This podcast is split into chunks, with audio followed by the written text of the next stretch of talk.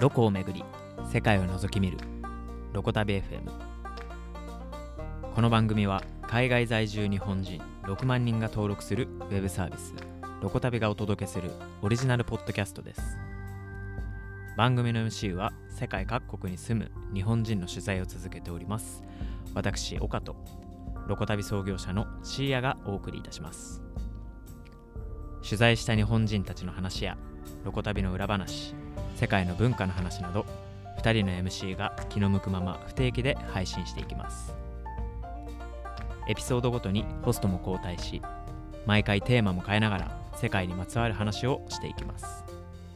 ぜひ一緒に世界を覗き見る体験を楽しんでいければ幸いです。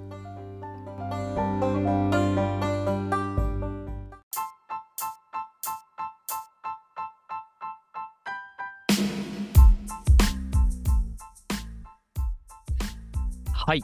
本日も始めていきたいと思います。ロコ旅 FM です。シアさん、よろしくお願いします。よろしくお願いします。はい、今日はですね、今週公開したブルガリアに移り住んだ音楽家の方の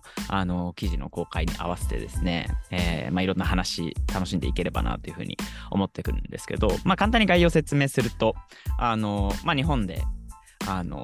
音大をですね卒業された後にスイスの大学院に留学されて、で今ブルガリアの、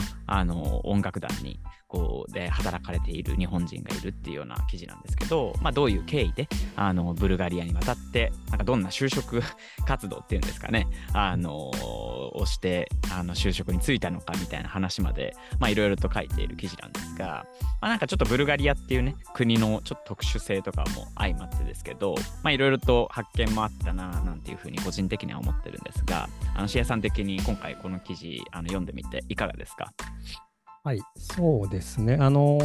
の方、スイスで音楽で、留学をされて、はい、でその後就職するっていうので、いろんな国の楽団を受けまくったみたいなことが書かれていて、はい、でその結果、ブルガリアにの町のある劇団に受かった、合格、採用されたってことなんですよね。はい、でその後多分記事の中だと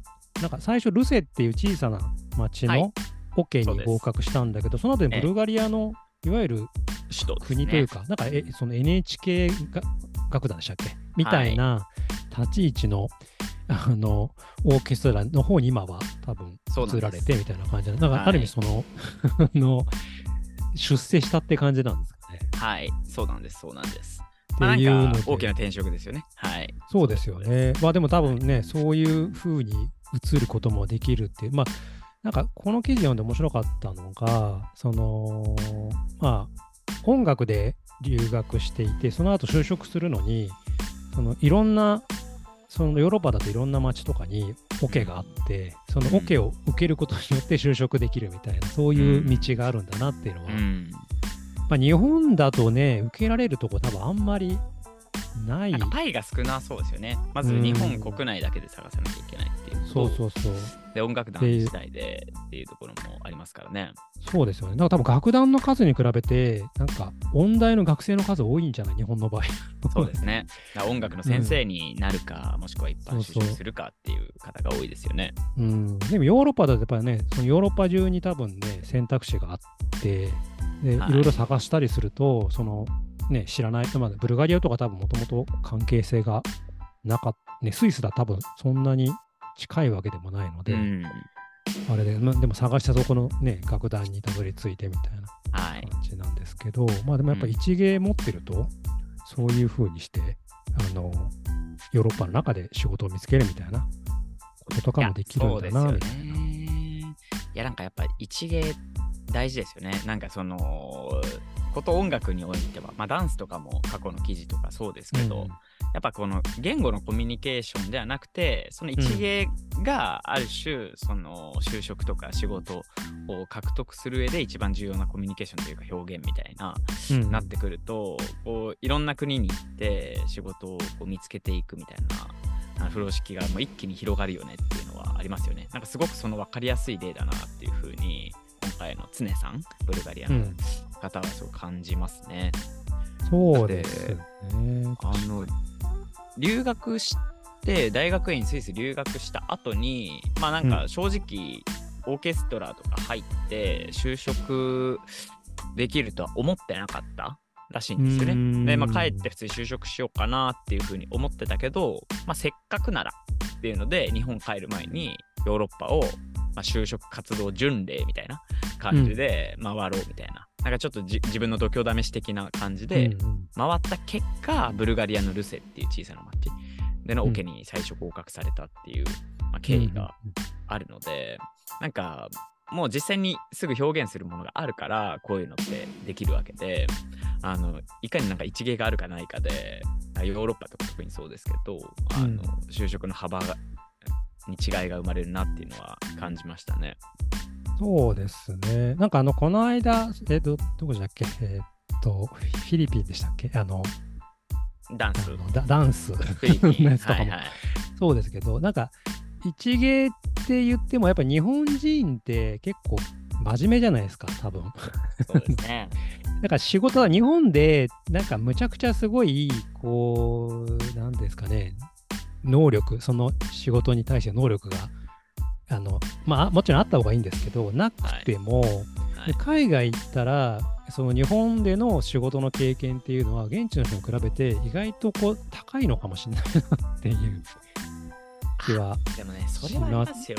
ね、やっぱ、うん、なんか音楽とかはヨーロッパ強いからあれかもしれないですけど、うんうん、では本当にダンスとかは本当国によってはダンスカルチャーがまだ浸透してない国とかもね、うん、あるし、まあ、ジャンル次第ですけどあったりするから、ね、日本人はなんかこのレベルまでいかないと海外行けないとか、 なんか海外挑戦ってなんか日本取ってからでしょみたいな、うん、なんか話とかってよくあるけど、うん、そうだったっけみたいな、まあ、なんかてっぺん目指すみたいなアプローチだったらまた話違うかもしれないですけど、まあ、海外でなんか今の仕事を違う場所でするっていう話だったらいくらでも選択肢が生まれるような一芸で、うん、なんかありそうな気がしますよね。わかんない、ダンスと音楽以外どんなものがあるかっていうのが、いやでも結構ね、イメージするとあって、料理人とかまさにそうじゃないですか、はいはいはい、例えば今パリとフランスだと日本の料理人がむちゃくちゃ重宝されて、そうだわ、転職するみたいな話すごいあるじゃないですか。ありますね。で、日本の例えばね、服部調理師専門学校とか出てとか、はいはい、でそのヨーロッパに渡るみたいなルートがもうすでに確立していたりとかっていうのがね、はい、ニュースになったりもしてますし、そうだわ、はい、あとはあれですね、まあ、美容師とか特に結構ね海外行くとよくあるじゃないですか、はい、日本人の美容師さんとかって海外だとやっぱりね美容師のレベルが海外低いので、日本人の美容師それで食えたりとかする話とか結構聞くじゃないですか。まず現地に住んでる日本人はそこ行くし、あとその現地のちょっと富裕層とかが日本人の、ね、美容室に行くみたいなのってよく聞きますもんね、うん、そうそうそう、なんかそう考えるとなんかいろんな本当に一芸ある一芸っていうか、なんか日本だと別にそこまででもないとかっていう人も海外行ったら通用する芸、例えばね木工とかもそうだし、はい、例えば左官とかねはいはいはいはい、その土木系の人とかももしかしたら日本ではなんか普通かもしれないけど、はい、なんか当たり前のようにやってる仕事が向こうだとすごい特別な能力だったりとかする可能性は結構あるんじゃないかなっていう、はいはい、そうですね、本当そうですね、うん、庭師とかね、例えばね庭師あるかも、ね、絶対日本だとちょっとやっぱねこうやれるっていう、ね、よっぽどできないと仕事にならないですけど、英語喋れる庭師いたら結構儲かるんじゃないですか。なんかね、例えば、まあ、ちょっと特殊な事例ですけど、イギリスのそのガーデニングのその選手権みたいな選手権というかそういうの大会みたいなのがあるらしいんですけど、はいはいはい、ここに日本の、まあ、花屋さんが出て優勝とか何度もしてたりとかね、まあその人すごい人なんですけどっていう人もいたりとかするので、やっぱちょっと日本の職人さんのレベルというか一芸持ってる人のレベルがちょっと日本にいるとわからないですけど、世界に出るとすごいこう注目されるぐらいのレベル感な可能性はありますけどね。ありますね、なんかパティシエとかね、まあ、そうですけど、そうそうそうそうそう、なんかこれは美味しいな、なんか一番もちろんトップオブトップとかとまた違うのかもしれないですけど、でも平均値は高そうですよね、日本の1ゲーム持ってる人もね、うんうん、高い気がしますね。なんか、うん、他にもなんかたくさんありそうですよね。なんか工房なのかな、なんかそういう求人会社があってもいいかもね、海外求人、ね、確かに現地の人とかとね、やっぱ日本人のその職人さんとつながる機会ってないんで、なんかそういう人連れてきてくださいみたいなニーズは意外とあって、で、ね、海外移住したいとか海外で働いてみたい職人さんとか意外といるけど、なんかそういうルートってね、どこ探してもないじゃないですか。なんかはい、語学学校とのパックみたいな感じでもいいですけどね。はい。なんか一回言語勉強して、でそのまま海外でみたいな会社、斡旋会社になるのかな、わかんないですけど、そういうのがね、料理人だとあるけどね、実際。あ、そうなんですね。で、フランスとかに日本人を送り込むみたいなことを専門にやってる求人会社みたいなのがいるらしいですけど、テレビ見たら。だから。他のなんか職種とかでもなんか全然やれそう、なんかちゃんとルートさえ作ってあげればなんかニーズはあるんじゃないかなっていう気はしたい。あとあれだ、絵描きタトゥーアーティストとか、そうですね、なんか日本、業界みたいな話もありますけど、日本はちょっとカジュアルじゃないから、タトゥーアーティストとかちょっと職の幅が狭いけど、海外行くとめっちゃある。で、かつ日本人のその絵描きさんとかはすごいこう繊細なタッチができる人も多いので、海外に行ってタトゥーアーティストになるみたいな人って結構、海外の場合は、ことヨーロッパとかになると芸大出てそのままタトゥーアーティストになる人とかすごい多いらしいんですよ。だからそういうね、就職とかもありえるなとかって思うと、絵描きさんとかもありますね。そうですよね、そういうのがあったら面白いなと。面白いですね、今回の記事読んではい、もしかしたら音楽家もね、もしかしたらあるかもしれない、ね、日本の音大出てとかで日本で就職するんじゃなくて向こうに行くルートみたいなのが、しかもちゃんと語学の勉強もして向こうのオケに入るとかね、そういうなんかやり方とかができてもいいのかもしれないなとは。いや、そうですよね、ありそうだな思いますね。今回音楽家ですけど、なんか今回話のテーマ的にはそうですね、なんか一芸あるとなんかいろんなとこ行ってなんなら仕事もできるかもみたいな、なんかどんな一芸あるだろうねみたいなのをちょっと考えて。そうですね、一芸移住した方集めて話聞けないですけど、楽しいですねそれいやー、この一芸だったらよかったみたいな話はもう聞きたいですね。なんかそうですね、でなんか意外とこんな芸が海外ではすごい重宝されるんだとかね、聞きたいですよね。できるとその業界の人が意外と海外志向の人がいたら、